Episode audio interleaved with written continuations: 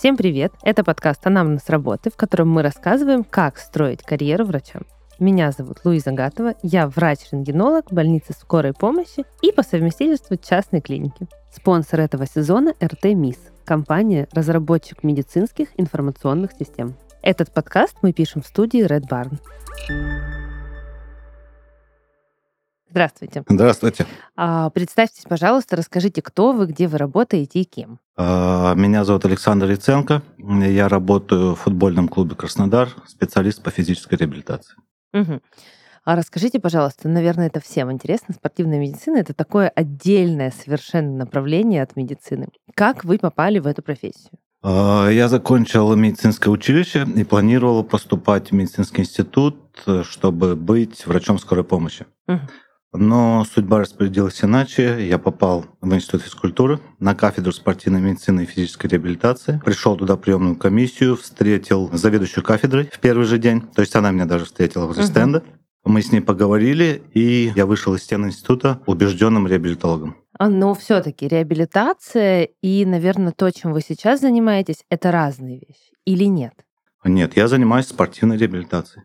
Тогда давайте поговорим, наверное, о том, чем отличается обычная реабилитация от той, которой занимаетесь а, вы. А, что вы имеете в виду обычная реабилитация? А, я, как э, человек государственной медицины, знаю реабилитацию посттравматическую, после инсультов, после травм, то есть какие-то пациенты спинальные, пациенты с скелетной травмой, и их реабилитацию после там, проведенного лечения, операции или медикаментозного лечения. Но все-таки спортивная реабилитация это же нечто другое. А, ну, вообще, все, кто выпускается из стен института, да, они основные направления это а, реабилитация в неврологии, угу. реабилитация в травматологии а, и спортивная реабилитация. То есть это три основных направления. Угу. Отличается только видом травм, да.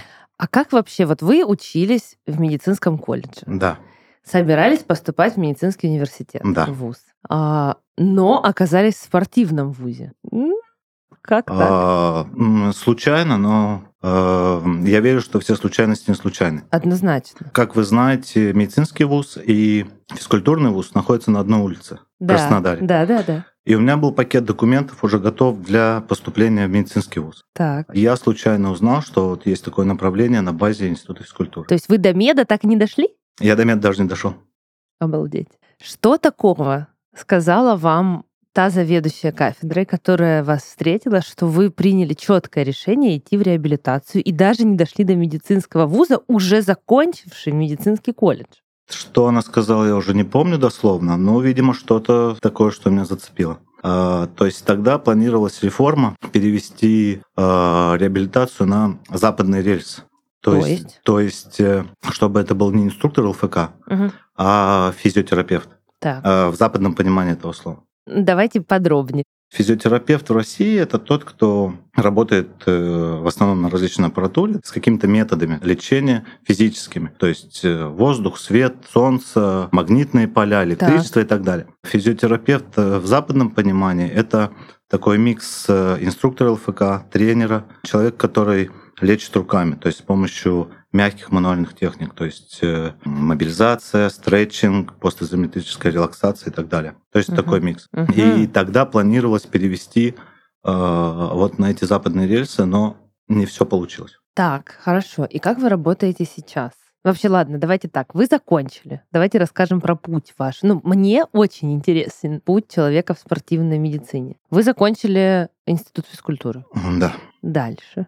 Когда я учился на четвертом курсе, я заканчивал четвертый курс, пришел запрос на специалистов моего профиля. Я отправился, я, естественно, согласился, я отправился в Новороссийск работать э, в футбольном клубе Черноморец. Так. Это я заканчивал четвертый курс. А, соответственно, меня перевели на индивидуальное обучение, пятый курс, при том, что в основном пятый курс это практика. То есть вы начали работать и продолжали обучение? Да, угу. на, на индивидуальном обучении. Э, начал работать. Всего пять лет, да, образование? Да, угу. да. То есть в итоге у меня получилось 10 лет. То есть вы проучились колледж? Пять лет колледж, пять лет... И пять э, лет вуза. Да. Угу.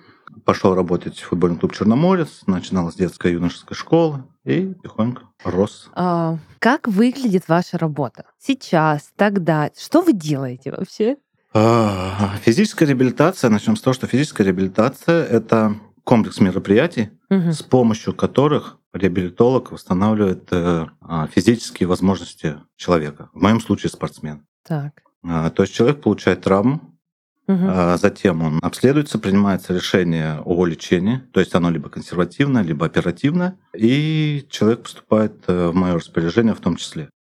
Если это операция, то есть он отправляется на операцию, и когда заканчивается острый период, в зависимости от объема операции, третий, седьмой день он уже у меня, и это может продолжаться до полугода. Мгм. Вот скажите, вот эти люди, которые вот э, мы смотрим там часто футбольные матчи, и что-то случается со спортсменом в процессе матча. Вот эти люди, которые бегают по полю и помогают спортсменам, это тоже вы? Ну, сейчас я редко бегаю, но бывает, что ну, это то тоже есть это тоже является частью вашей профессии. Зависит от клуба, но в каких-то клубах может реабилитолог бегать, в каких-то клубах может бегать. Но в основном это бегает врач, Да. э, выбегает. Да, да, да, на помощь Да, экстренную. да, выбегает врач, и кто-то ему помогает, либо массажист, либо физиотерапевт, либо реабилитолог. Мгм. Так, то есть в команде спортивной, получается, работают несколько специалистов. Расскажите, кто эти люди? Какие они? Работает э, у нас несколько врачей разных специальностей. Это тоже спортивно ориентированные врачи, А, которые специально закончили вот это А, образование? Безусловно, чтобы работать в футбольном клубе, нужно иметь сертификат по спортивной медицине. А, давайте тогда, так как нас слушают и врачи, и просто люди, которые не имеют отношения к медицине, давайте для медиков расскажем, как вообще попасть в спортивную медицину. О, я знаю, что у нас в Санкт-Петербурге есть вуз, который выпускает спортивных врачей. Может быть, я ошибаюсь, может, где-то еще есть такие. Вообще что? Или это, например, вот я, как врач, закончивший лечебное дело, могу пройти что? Ординатуру или первичную переподготовку? Или это там только травматологом можно? Или как это вообще происходит? А, На самом деле ВУЗ, э, специализирующийся на подготовке спортивных врачей с первого курса, а, был один на территории Советского Союза, находился он в Тарту, в Эстонии. А сейчас таких вузов нет. Сейчас человек заканчивает э, лечебное дело, либо любую другую медицинскую специальность. а, Ну, стоматологом, высшую. наверное, нет. А, Или тоже, да. Я не уверен. Ну, не, понятно, не да, могу ясно. не, под- То есть по не подтвердить, ладно, мы не не знаем, да. опровергнуть, да, Окей. про стоматологов, но знаю, что специализация лечебное дело, э, человек может э, получить сертификат по спортивной медицине, то есть пройти переподготовку, один год она продолжается, насколько мне известно, и иметь право работать с спортивной командой. Вот так. Так, хорошо. То есть у нас нет... Вот я, например, условно, мне 18. Не, я решила стать спортивным врачом. Мне некуда идти учиться? Ну, то есть по специальности сразу некуда. Нет, наверное, нужно получить какую-то смежную специальность, Мгм. то есть травматолога, допустим, Мгм. подходит. Плюс спортивная медицина только, не только травматология, это спортивное сердце, спортивная кровь и так далее. То есть Мгм. у нас работают разные специалисты. Толь- Вот так. Только так, да. Ясно. Так, хорошо. Тогда давайте продолжим про ваш набор специалистов. Есть спортивный доктор. Это человек, который когда-то закончил медицинский вуз по какой-то лечебной специальности и получил сертификат спортивного врача. Так, кто еще? А, Есть э, физиотерапевт, Так. есть реабилитолог и есть э, массажисты. Мгм. А вот, вот эти люди, которые остеопатия, кинезиология, мне кажется, это очень близко к вашей направленности. Ну, может быть, вы меня поправите, и вы скажете, что это вообще нет. Или наоборот, вы используете, или не вы, ваши коллеги используют какие-то приемы. А, Приемы мы не используем а, по той простой причине, что а, смотря что вы подразумеваете под остеопатией. То есть а, разные люди подразумевают разные вещи. То есть э, есть мануальная терапия, да, есть Да. мягкая мануальная, Мануальная терапия. терапия. да. Мануальная терапия, если вы имеете в виду манипулирование, то это запрещено делать. То есть Манипулирование, м, простите. Манипулирование, ну, допустим, когда там крутят шею, там что-то щелкает, хрустит. какие-то движения. Да, это, это запрещено законом, то есть мы этого не делаем. Так. А, а, Только это можно делать на базе какого-то лечебного учреждения, невролог, там, с с сертификатами там, и кучей всяких разрешений. А Посему у нас это не делается, это запрещено. М, Вот так. А вот все эти точки, сюда, там, куда-то нажал, в другом месте отпустила. Как это вообще все А, работает? Ну, точки, скорее всего, вы говорите о триггерных точках. Это все вышло из официального релиза. То, Мгм. то есть образуется какая-то триггерная точка, которая мешает работать правильно мышцам в цепочке. Воздействуя на эту точку, мы восстанавливаем правильное сокращение мышц. И этим тоже занимаетесь вы? Ну, в том числе, да.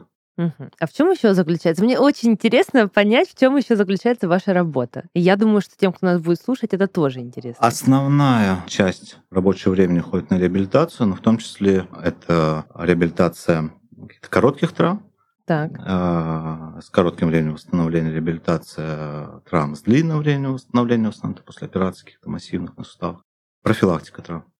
Профилактика Да, травм. да, профилактика травм. То есть Вот мы- расскажите поподробнее об этом. Как это? А, Мы выявляем слабые места у спортсмена, так Мгм. скажем, а, слабые звенья и э, воздействуем на них, то есть пытаемся сделать их сильнее. Опачки. А, Так тоже можно, да, а, оказывается? Да, так нужно делать, чтобы получать меньше травм. И часть рабочего времени уходит на анализ данных. То есть у нас все спортсмены, они оцифрованы. все, что они делают, все записывается. Только, то Это есть, как? а, есть специальные датчики, которые спортсмен надевает перед тренировкой. И тренируются в этих датчиках. Да, да, Так. а, GPS-датчики. М, После тренировки мы видим, сколько человек прошел, пробежал с определенной скоростью, прыгнул, ускорился, затормозил, повернул, какой у него был в это время пульс. А, то есть вы записываете показатели там, сердечного ритма, чего-то еще, пульса во время тренировок? Да, естественно. Ого. Да. Но меня, как реабилитолога, больше интересует, конечно, а, скорость, с которой он передвигался.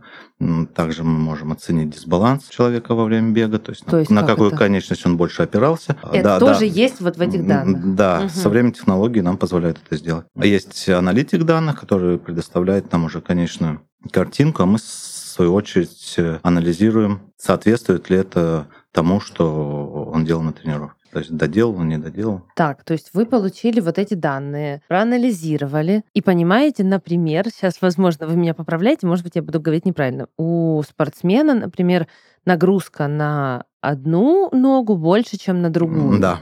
Что дальше вы с этим будете делать? Дальше мы вызываем спортсмена и спрашиваем, что тебя беспокоит.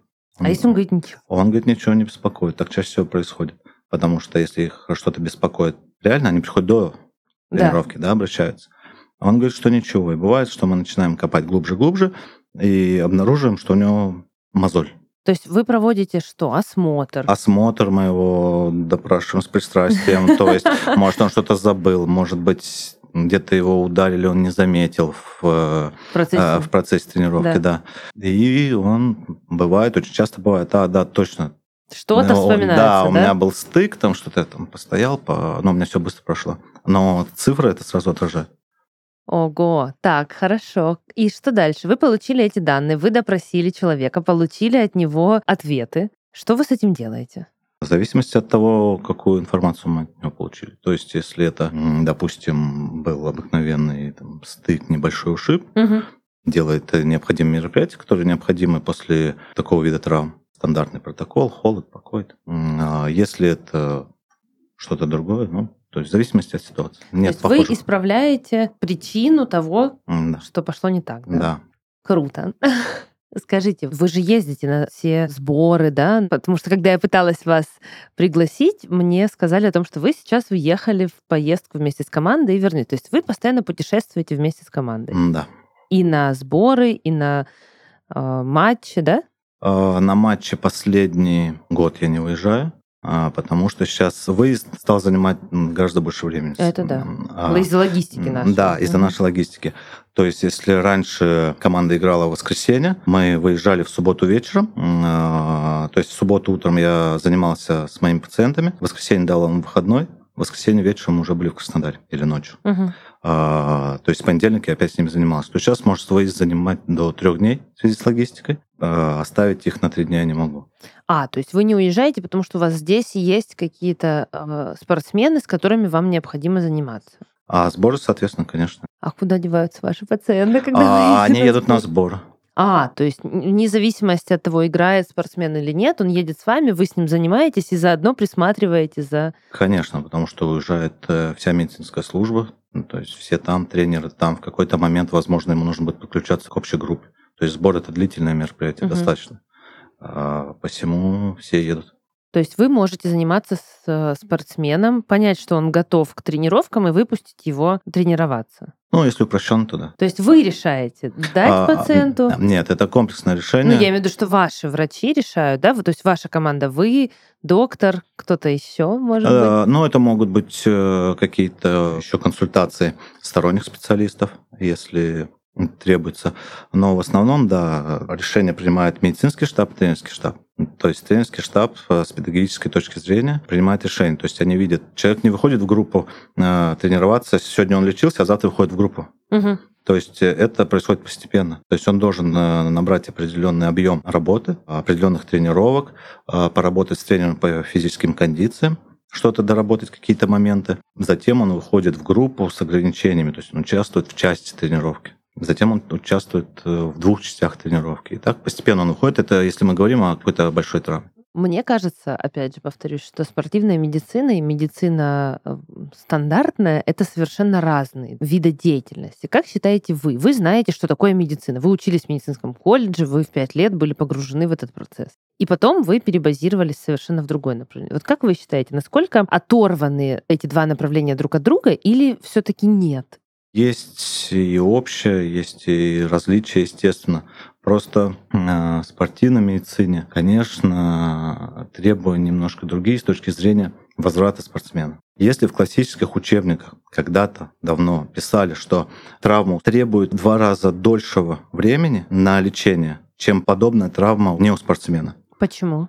Потому что спортсмен подвигается физическим нагрузкам большим, чем офисный работник, скажем, да? да? А на самом деле происходит, что восстанавливать нужно быстрее, потому что спортсмен, он на виду, он должен э, выступать, играть. Плюс спортсмены сами по себе это люди мотивированные, супермотивированные люди, они не хотят простаивать. То есть и здесь нужно все делать э, очень быстро. То есть по факту то, чему вас учили, от реальной жизни отличается? Ну, от не, реальной вашей практики? Нет, Я имею в виду, что, что по срокам восстановления. Не то, что нас этому учили, жизнь показывает, что это так. Угу. Вот учили, в учебниках понятно, что написано по-другому. А где вы приобретали свое образование помимо учебников? То есть, если вы понимаете, что в учебниках написано одно, а в реальности вы делаете другое, то как вы получаете вот эти навыки? Ну, здесь несколько этапов.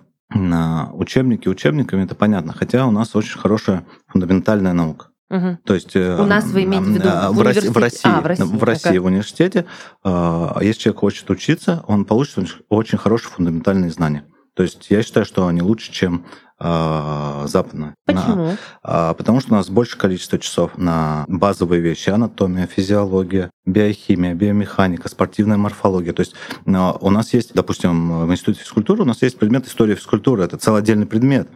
А, то есть это помогает с точки зрения кругозора. На Западе такого нет. Но на Западе а, больше углублены в, в частные вещи. Поэтому, конечно, идеальный вариант, если у вас есть возможность а, получить образование там-то. То есть пять лет здесь и пять лет там, нет, или не пять лет там? Нет, не пять лет, там э, хотя бы какие-то практики пройти. То есть это стажировки, да, какие-то да, да, кратковременные? Да. Ну, они разные длительности бывают. Ну, я имею в виду, что да. не протяженностью всего обучения. Нет, конечно, нужно получить фундаментальное образование здесь. У нас оно очень хорошее, я считаю, именно фундаментальное, то есть база дается приличная. Дальше уже человек должен сам и вы ездите периодически на какие-то повышения квалификации или как это происходит? Как вы э, обновляете свои навыки?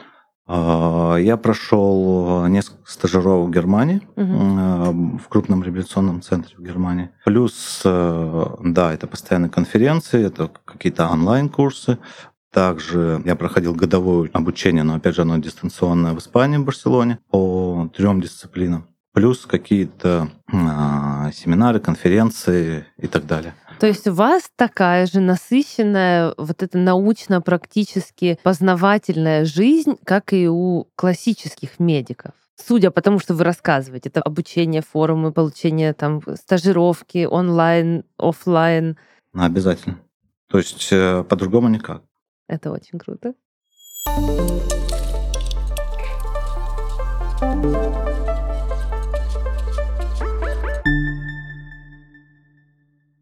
Стремление врачей развивать цифровые навыки поддерживает и наш спонсор – компания Эртемис, которая разрабатывает современные медицинские информационные системы для регионов и ведомств, врачей и пациентов.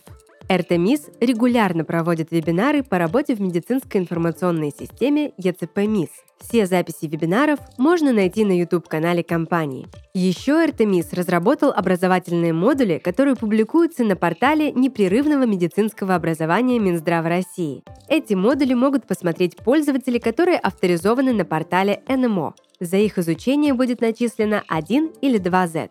РТМИС предлагает медучреждениям единую медицинскую информационную систему, удобные инструменты для врачей, полную информацию о пациенте, оцифрованные бизнес-процессы поликлиник, стационаров и ФАПов.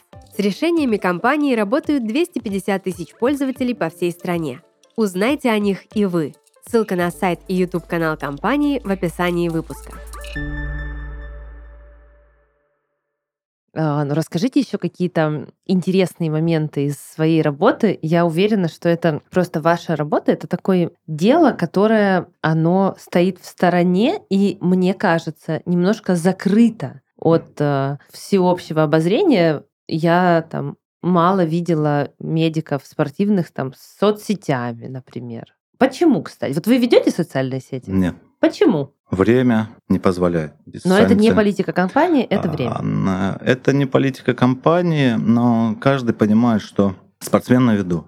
Так. А к нему приковано очень много внимания. Так. А, журналисты, газеты, они постоянно просматривают их ленты, да? Да, да, да. Просматривают ленты, что-то оттуда находят, публикуют и так далее. То есть, когда это делает спортсмен, это одна история. Если это сделает врач, то это будет совсем другая история. То есть, есть... То есть это про, про политику конфиденциальности персональных данных? Конечно. Угу. А, плюс медицинская тайна. К примеру, если вы ведете социальную сеть, если бы вы ее вели, вы же можете это делать обезличенно. Ну, то есть рассказывать про какие-то случаи, про э, решение тех или иных проблем, про этапы реабилитации. Вы бы могли это делать без освещения привязки к пациенту? А, я бы, наверное, мог бы это делать. Это делают многие мои коллеги. А, Но есть... не, не, не из нашего клуба. Нет, нет. я поняла. То есть все-таки э, делают. Да, конечно, да. безусловно. Мне не очень интересно. На данном этапе не очень интересно, и на это правда нет времени.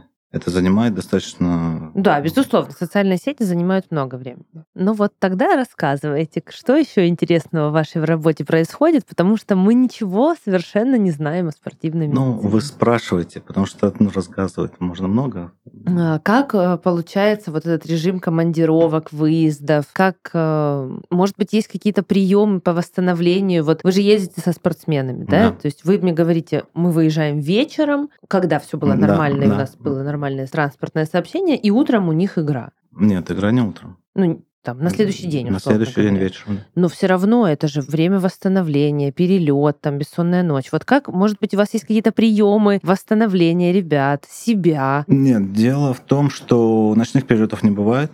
А, Мы против ночных перелетов, мы ночью стараемся не летать. А, Вечером сейчас, а, ну сейчас, когда... Когда все было э, спокойно, когда да? было, а, аэропорт был открыт, да. Ну, максимальный перелет, если не брать какие-то кубковые дальние матчи, ну, это был один раз в сезон 4 часа. Мгм. А в основном это 2-2,5 часа. А, То есть э, организовано все таким образом, чтобы максимально быстро мы Мгм. могли пройти, а, пройти там все досмотры контроля, а, сесть в самолет, приехать в гостиницу. То есть на самом деле это занимало там, в общей сложности, ну не знаю, 5 часов.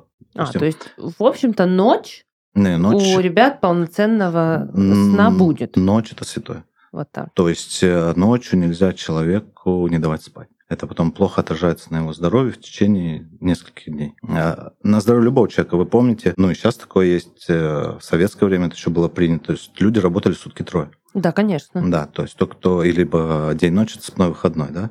То есть это не просто так давали от э, доброты душевной три выходных, Да. потому что человек не способен. Спортсмен тем более. Поэтому вечером команда прилетает, размещается, на следующий день, может быть, с утра какая-то разминка, тренировка, скорее всего, легкая, и вечером игра, и поехали домой. Мгм. Вот так. Может быть, у вас есть какие-то секретные э, приемчики по э, быстрому восстановлению после травм. Сейчас вот у нас все приехали с горнолыжных курортов. Там вот все, естественно, повредились. Многие получили там травму лыжники коленей, бордисты там поясницы, копчика и так далее. Все порастягивали себе мышцы, связки. Вот, может быть, вы, как тот самый человек, который занимается мышцами, суставами и связками, что-нибудь посоветуете нашим слушателям? Здесь можно посоветовать только быть э, предельно аккуратным. То есть не лезть Ну, а туда, куда лезть надо. Хитрость? А, да нет никаких хитростей. То есть человек должен изначально думать о себе сам, куда он идет. То есть если уровень его подготовленности не позволяет ему это делать, то лучше это не надо делать. Потому что сейчас а, действительно сезон, мы это прекрасно ощущаем на себе. А, В декабре начинаются звонки, да, вы знаете. Да. А, Я съездил, покатался. На лыжах и все сломалось. Да, у меня что-то щелкнуло, треснуло, и вот ходить я не могу теперь. Ну, хорошо, допустим, представим, что человек, который катается, ответственный, молодец, он знает свой уровень подготовки и идет кататься только на тех трассах, на которых действительно он понимает, что он их э, сможет проехать комфортно и без травм. Но никто же не застрахован от въезжающих. Это самая частая причина травмы, Вот. выезжающий человек, да. Вот. Ну, это, к сожалению, есть статистика, это высокотравматичный спорт. Здесь... э, То есть неужели у вас нет никаких секретов? Я не а, поверю в это. Нет, секретов нет. Единственное, я могу сказать не про лыжников, я могу сказать про бегунов, Так, которые сейчас потеплело и появились в большом количестве на улицах города бегуны. да. Вот. И когда на многих из них смотришь, э, сердце кровью обливается. Почему? Там несколько моментов. Ну, самое простое – экипировка. То есть неподходящая обувь для бега. То есть Так. бегают в основном по асфальту. Да, там по ботаническому саду, Да. в каком-то парке, по Да. Кубанской набережной, различные набережные. Бегают э, неподходящей обувью, которая не предназначена для бега раз. Так, окей, то есть мы должны... Что мы посоветуем бегунам? Обувь. Экипировка. Э, Что о- в нее входит? о- Обувь. э, и по погоде, то есть либо шорты, либо А, какие-то ну, одежда, окей. Но компрессионные самое да, важное — это обувь. Обувь и э, куртка. То есть э, многие для того, чтобы сбросить вес, Мгм. по старой советской методике надевают баллоневые куртки, Чтобы вспотеть. чтобы спотеть, Да. да. А, этого ни в коем случае делать нельзя. То есть одежда должна соответствовать погоде. Почему нельзя? Вот давайте А, расскажем. Потому что повышается температура тела, и таким образом мы увеличиваем нагрузку на сердечно-сосудистую систему. Так, окей. Это самое простое, что можно исправить, это экипировку. Мгм. А, Второе техника бега. То есть люди не умеют бегать. На них смотришь, они бегут э, на пятку, то есть э, неправильная техника бега отражается на здоровье суставов. Давайте э, я как доктор-диагност и работаю и на КТ, и на МРТ, и вижу эти суставы постоянно. Вообще считаю, может быть, вы меня сейчас поправите, что из непрофессионального, вот любительского спорта бег — это один из видов спорта наиболее травматичных для суставов и позвоночника, но в основном для суставов. И так как сейчас бегать стало модным, я думаю, вы со мной согласитесь, что сейчас очень много людей бегают. Я лично заметила большое количество молодых людей с травмами суставов. И я считаю, что это, что причина этому как раз-таки вот то, что вы говорите, неправильный бег. Вот подтвердите или опровергните мои слова? А, В том числе бег. Просто бег это такой э, часто встречаете такие случаи, потому что это распространенный вид активности. Да. Бег. Поэтому приходит э, достаточно много людей, но если взять в процентном соотношении, наверное, бег будет примерно стоять в одном ряду с другими активностями. То есть, когда человек занимается тем, чем он не должен заниматься, не может заниматься. Если мы говорим о беге, о любительском, вот вы говорите, да, любительский спорт Ну или да, любительский э, да, Любительский спорт. да, Ну, любительский спорт. Вы А, работаете с профессиональными да. спортсменами, это одна история. А вот из там спортзал, бег, езда на велосипеде, то, что делают люди там каждый день, вот любительские виды. вот. Вот, занятия. Вот. Любительским спорт быть не может. То есть, если это любительский, то это физкультура. Физическая культура не должна приносить страданий. И если мы продолжим про бег, там помимо неправильной техники еще существует ряд э, негативных факторов. То есть э, очень часто это лишний вес.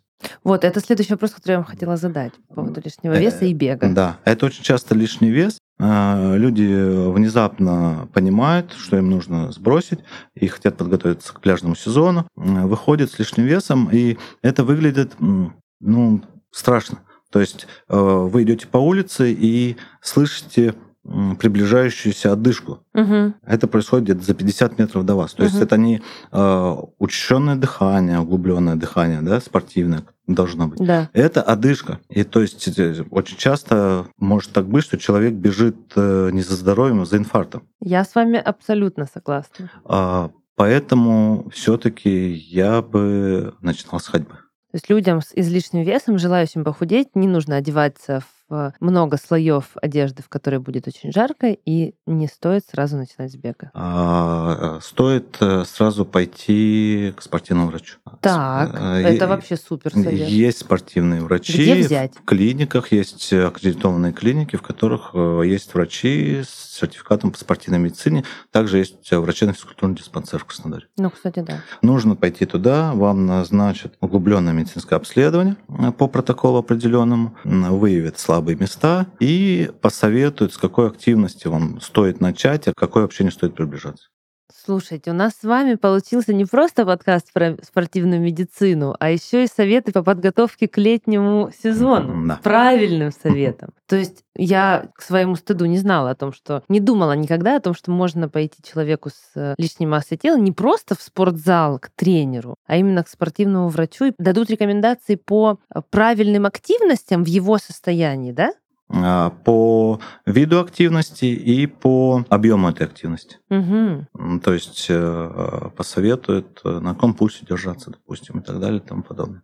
Но это не только мы сделали почему-то акцент на лишний вес, не только лишний вес. Любой человек, который начинает заниматься, есть такое понятие боец выходного дня. То есть человек ничего не делал, не делал, не делал, Да-да-да. Потом в воскресенье решил резко поправить свое здоровье физическую форму. То есть и в результате он борется со своим организмом. Ага. Ну Вот, то есть э, э, нагрузка должна быть регулярной и соответствовать уровню подготовленности. И это ни в коем случае не спорт, это физическая культура. И Профессиональ- вот этот уровень выявляет как раз-таки спортивный врач. Да, в том числе.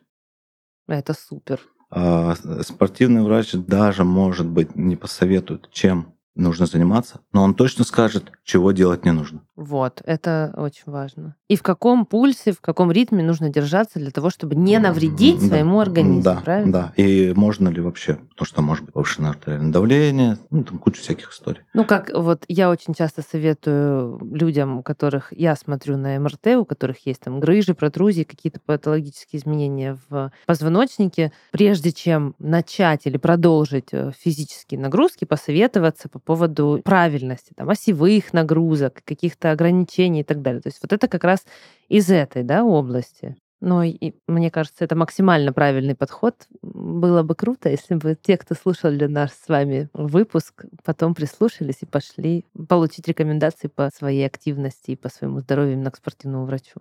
И еще один момент, коли уж мы затронули эту тему. Да. М, Люди, которые э, катаются на велосипеде, на роликах, на самокатах, вне зависимости от уровня подготовленности, вне зависимости от возраста, должны использовать средства индивидуальной защиты. Шлем в первую очередь. То есть э, шлем для всех этих категорий, если это ролики, то это должны быть на локотники, на коленники, девайсы, защищающие лучезапястный сустав и так далее. Однозначно. Ну, давайте уж раз мы с вами затронули такую важную тему, как э, вот эти активности ежедневные, у нас впереди пляжный сезон. И там начнутся всевозможные, я могу неправильно их называть, но вот виды спорта, связанные с водой. Сейчас очень многие катаются на водных лыжах за вот катером, вейк, серф, да, вот с парусом. И вот всевозможные водные виды спорта. Какие там могут быть рекомендации, чтобы постараться себе, ну, помимо того, что нужно мазаться э, солнцезащитными средствами и стараться это делать в каких-то более закрытых костюмах, чтобы не обгореть, вот что вы могли посоветовать? Это э, не моя немножко история, Мгм. потому что сейчас сидеть что-то фантазировать как по этому поводу. В общем, Но- но- советуем да, мазаться а, спортивным- Советуем на, да. вод- на воде быть э, предельно аккуратными, осторожными. В общем, да, советуем не утонуть, пользоваться солнцезащитными кремами и делать это в жилетах, да? В жилетах, наверное, неинтересно. А, нет, Ну. но если спорт, то да. Ну, Не могу сказать, не погружен в эту тему, честно. Так, хорошо. Тогда какие, может быть, еще советы для повседневных спортсменов вы можете дать? Нагрузка должна быть регулярной и неизнурительной. То есть, если мы говорим о физической культуре, о поддержании какого-то тонуса, то так. Что значит изнурительная нагрузка? Изнурительная нагрузка, когда человеку плохо. Когда человек бежит, чувствует себя плохо, или там крутит велосипед, неважно, там, какой активностью занимается, ему плохо, у него появляется одышка, он чувствует э, сердцебиение, учащенный пульс, он чувствует, что ему отдает это в голову, может быть. Э, то есть легкое головокружение присутствует. Кстати, признак утомления – это бессонница. То есть человек не может заснуть после нагрузки, Мгм. то, скорее всего, он переутомлен.